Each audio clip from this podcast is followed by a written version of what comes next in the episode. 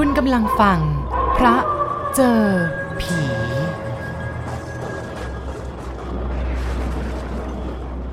ช่วงวันหยุดสงกรานต์ของทุกปีผมจะกลับไปเยี่ยมบ้านเกิดเพื่อรดน้ำดำหัวผู้หลักผู้ใหญ่ที่เคารพนับถือ ไปทำบุญที่วัดไหว้อัฐิญาติพี่น้องที่ล่วงลับไปแล้ว ซึ่งบรรจุไว้ในเจดีย์เล็กๆ ข้างโบสถ์ที่วัด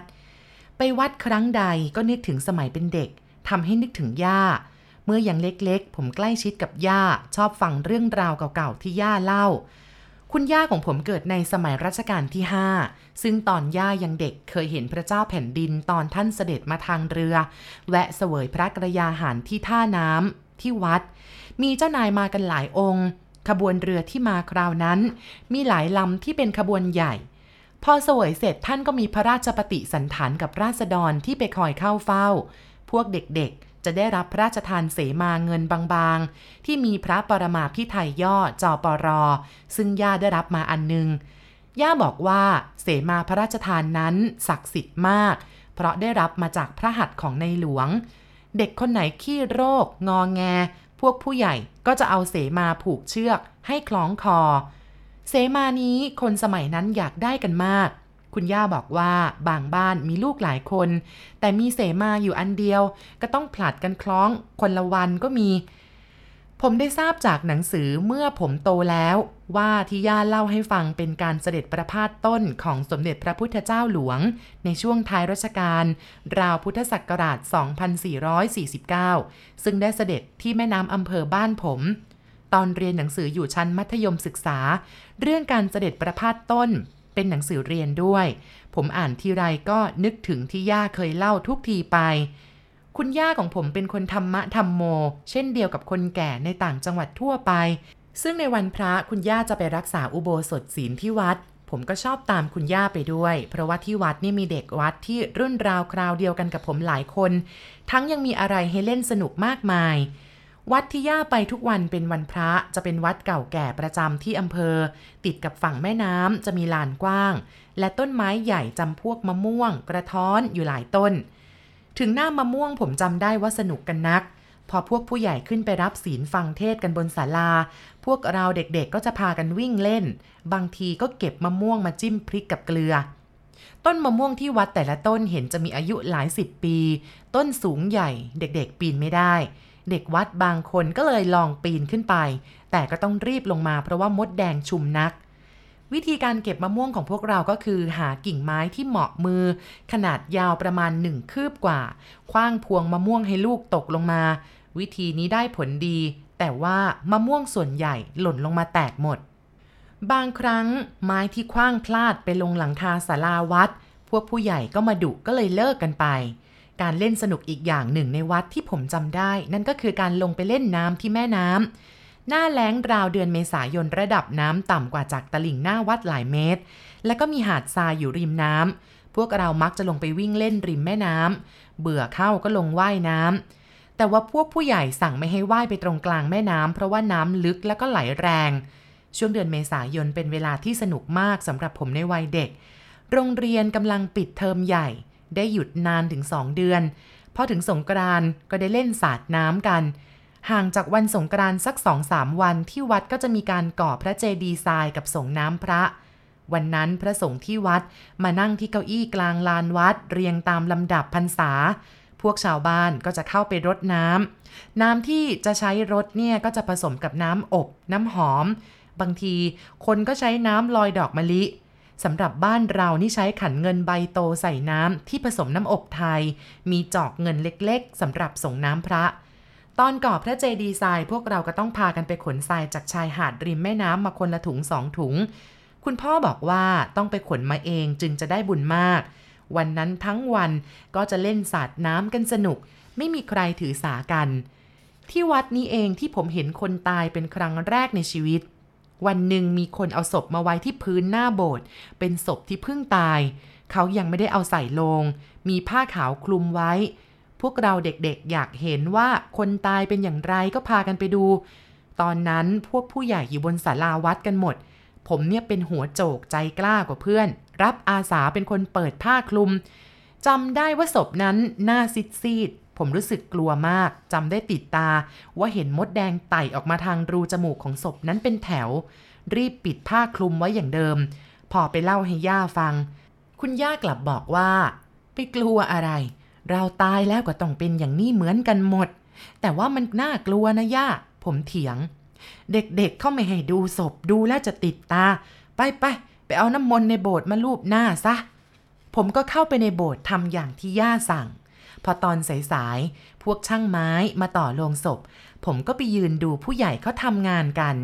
ต่อโลงเสร็จสับพวกช่างก็เอาเครื่องมือเครื่องไม้ที่ใช้ในการต่อโลง เช่นค้อน เลื่อย สิวมาวางเรียงกัน แล้วก็เอาน้ำใส่ขันจุดเทียน ท่องคาถาทำน้ำมนต์ แล้วก็เอาน้ำมนต์ในขันพรมเครื่องมือเหล่านั้น ผมไปถามเขาถึงเรื่องของการทำตอนเสร็จพิธีแล้ว วกช่างไม้บอกว่า เขาเรียกว่าน้ำมนต์ธรณีสาร ที่ต้องพรมก็เพราะว่าเครื่องมือที่ใช้ในการต่อโลงผีเนี่ยถือว่าเป็นอัปมงคล เอาไปทำมาหากินไม่ขึ้น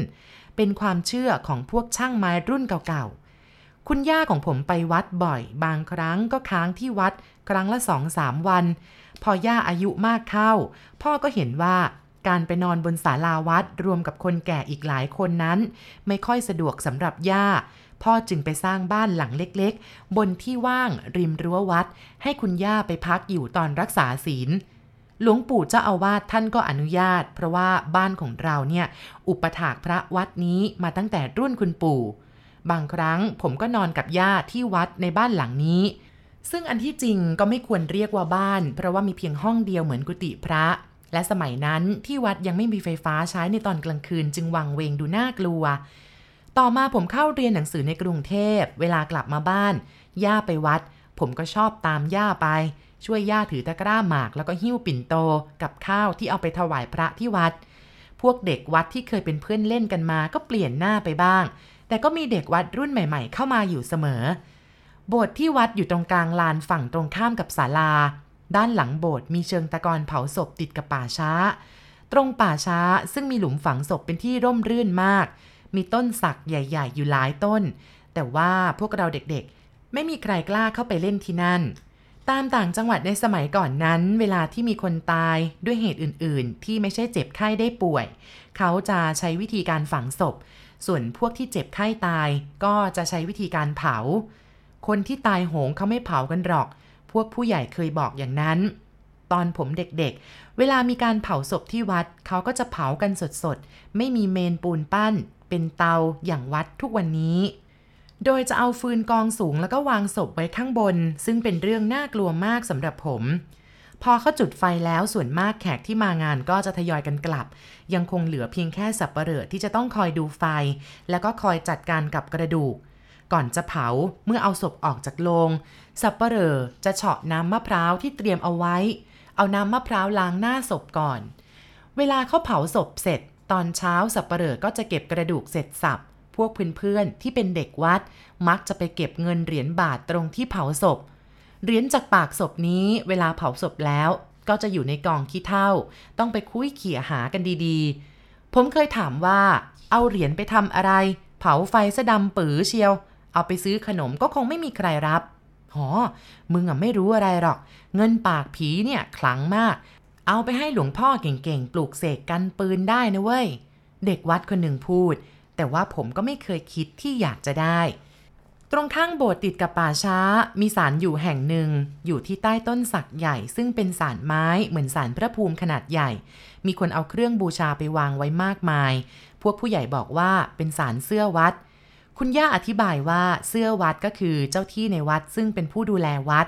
พวกเด็กวัดกลัวศาลนี้มาก ไม่มีใครกล้าไปเล่นใกล้ๆ บางคนเล่าว่าตอนดึกๆ เคยเห็นคนแก่นุ่งห่มขาวเดินไปมา บางทีก็เดินรอบบริเวณวัด เด็กวัดคนหนึ่งเล่าว่านานมาแล้ว มีขี้ยาเข้ามาขโมยของในวัด ซึ่งมาในตอนกลางคืน ขึ้นไปบนศาลา หยิบตะเกียงเจ้าพายุกับเชิงเทียนทองเหลืองอีกคู่หนึ่งไป ปรากฏว่าเดินวนอยู่ในวัดจนถึงเช้า หาทางออกไม่ได้ จนพระที่จะไปบินทบาทตอนเช้ามาพบเข้า ชาวบ้านร่ำลือกันว่า เป็นฝีมือของเสื้อวัด คุณย่าเป็นคนแข็งแรงไม่ค่อยเจ็บไข้ พออายุ 82 คุณย่าก็ไม่สบาย ช่วงนั้นเป็นช่วงโรงเรียนปิด ผมได้กลับไปอยู่บ้าน คุณหมอบอกว่าย่าเป็นโรคคนชรา คุณย่าเจ็บออดๆแอดๆได้สองอาทิตย์ พ่อบอกว่าจะทำบุญต่ออายุให้ย่า ผมถามพ่อว่าการทำบุญเลี้ยงพระจะต่ออายุได้อย่างไร คนบ้านเราเนี่ยเขาเชื่อกันอย่างนั้น พ่ออธิบาย ถึงวันทำบุญเลี้ยงพระที่บ้าน แม่ตื่นเช้าไปซื้อของที่ตลาด มีญาติญาติมาช่วยกันทำกับข้าว เตรียมงานกันอีกหลายคน พวกผู้ชายก็ไปขอยืมเครื่องใช้ในการทำพิธีจากวัด เช่น บาทน้ำมนต์แล้วก็อาสนะพระ พอพระสวดแล้วก็ฉันเพลเสร็จแล้วก็มีการสวดมนต์ต่ออายุ ผมได้เห็นพิธีอย่างใกล้ชิด ก็ยังจำได้ถึงบัดนี้ว่าพระท่านสวดมนต์ยาวมาก พ่อบอกว่าบทสวดที่ใช้ต่ออายุบทหนึ่ง ชื่อว่าโพชฌังคปริตรใครสวดก่อนนอนทุกวันจะอายุยืนไม่มีโรคภัย ผมจำได้ว่าขึ้นต้นด้วยโพชฌังโคสติสังขาโต และก็มีบทอื่นๆ อีกหลายบท พอพระสวดมนต์เสร็จ มีการพิธีบังสุกุลเป็นให้ญาติที่นอนเหยียดยาว เอาผ้าขาวคลุมเหมือนศพ แล้วก็เอาผ้าบังสุกุลวางไว้ข้างๆ ตัวย่าจากนั้นก็นิมนต์พระเข้าไปชักผ้าบังสุกุลเหมือนในพิธีศพ พอพระกลับพวกที่มาร่วมงานก็รับประทานอาหาร จากนั้นก็คุยกันอยู่จนถึงบ่าย วันนั้นมีญาติจากต่างอำเภอมากันหลายคน บางคนนี่มาจากที่ไกลๆก็มาค้างกันที่บ้าน คุณแม่จัดให้พักในห้องนอนชั้นบน ซึ่งเป็นห้องนอนเก่าของผม ตั้งแต่ตอนย้ายไปกรุงเทพ ห้องนี้จึงว่างอยู่ และใช้เวลาที่ผมกลับมาเยี่ยมบ้านเท่านั้น ส่วนผมมาบ้านคราวนี้ก็ย้ายลงไปนอนในห้องโถงชั้นล่าง หน้าห้องนอนของย่า จนคุณย่านอนหลับไป ผมจึงออกมานอน หลังจากทำพิธีบุญแล้วรู้สึกว่าย่าดูแข็งแรงขึ้น คืนนั้นคุณย่าเข้านอนเร็วมาก ผมนั่งทำกันบ้านอยู่จนดึก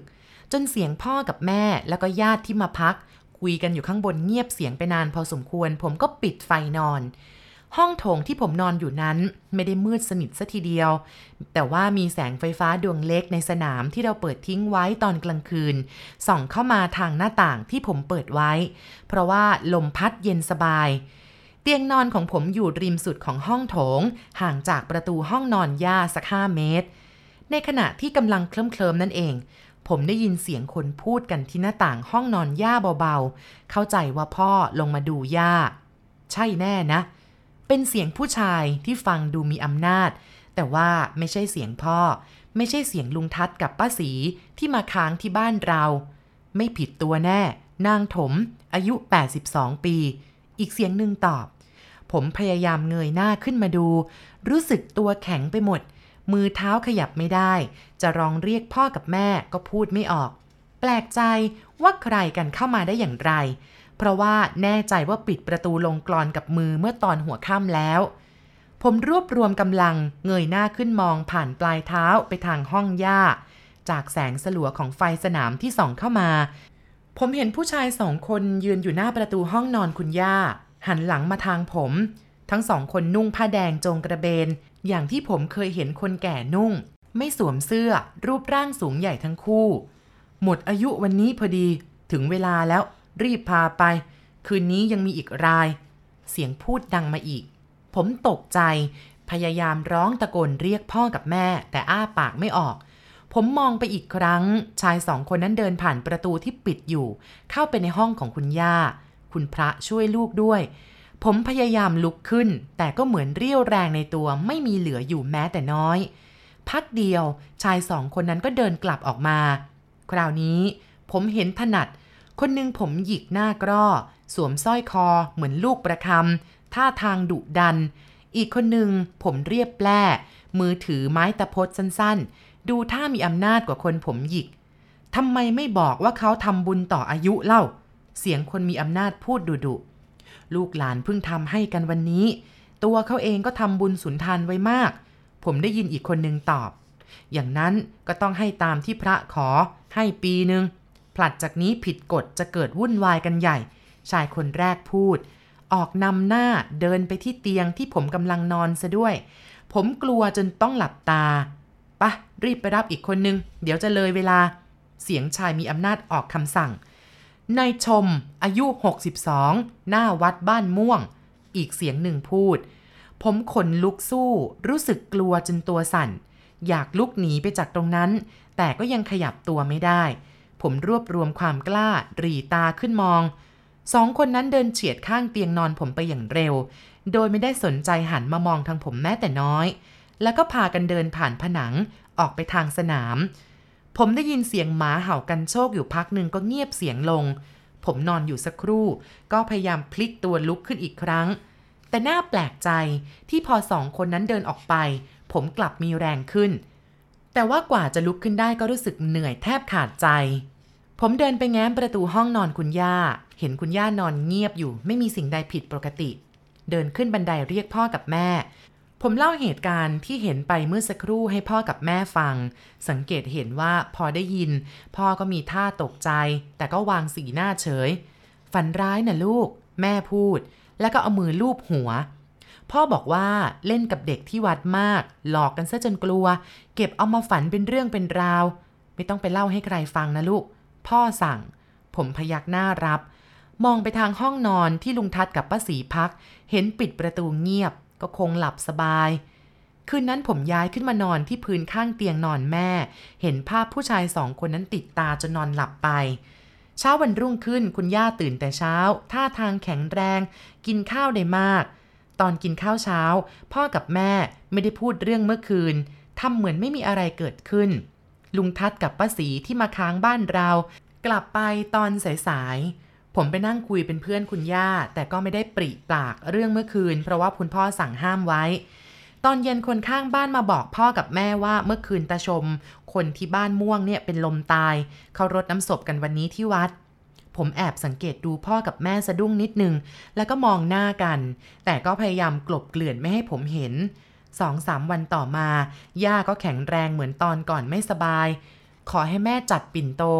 ไปวัดในวันพระเหมือนที่เคยทำพ่อบอกว่าขอให้พักให้หายดีซะก่อน พ่อกลัวย่าจะไม่สบายอีก แม่สบายดีแล้วไม่ต้องเป็นห่วงหรอก คุณย่ายืนยันพร้อมกับหน้าตาสดใส ผมจะถือปิ่นโตให้ย่าเองครับ ผมอาสา นึกในใจว่าจะได้เล่นสนุกที่วัดอีก เพราะไม่ได้ไปซะนานตั้งแต่ย่าไม่สบาย ผมไปวัดกับย่าได้อีกวันพระเดียวก็ถึงเวลาโรงเรียนเปิด ก็ต้องกลับไปอยู่กับคุณยายที่กรุงเทพ ลืมเรื่องต่างๆซะสนิท ได้กลับไปบ้านอีกตอนโรงเรียนหยุด คุณย่าแข็งแรงดี พ่อบอกว่าบางวันย่าเดินไกลถึงตลาด ตอนย่าเสียชีวิตผมจำได้แม่นว่า ผมอยู่ชั้นมัธยมปีที่หนึ่ง แม่เล่าว่าวันที่ย่าจะเสียนั้น คุณย่าเข้านอนตามปกติ รุ่งขึ้นแม่เห็นว่าย่าตื่นสายผิดสังเกตก็เลยไปเรียกย่า ก็พบว่าย่าหมดลมมาแล้วตั้งแต่ตอนกลางคืน ผมร้องไห้อยู่หลายวัน คุณยายแล้วก็น้านาจากกรุงเทพขึ้นมาช่วยงานศพคุณย่า ผมลาโรงเรียนมาบวชเนนหน้าศพให้ย่าในคราวนั้นด้วย บ้านหลังเล็กที่วัด พอย่าตายพ่อก็รื้อถวายวัด แต่ว่าน่าแปลกว่าวันที่ย่าเสียชีวิต ห่างจากวันที่ผมเห็นผู้ชายสองคนมาที่บ้านของเรา ครบหนึ่งปีพอดี แต่พ่อกับแม่ไม่เคยพูดถึงเรื่องนั้นกับผมอีกเลย ทุกวันนี้เวลาผมกลับไปบ้านเกิด ผมคิดถึงย่าและก็เรื่องต่ออายุเสมอ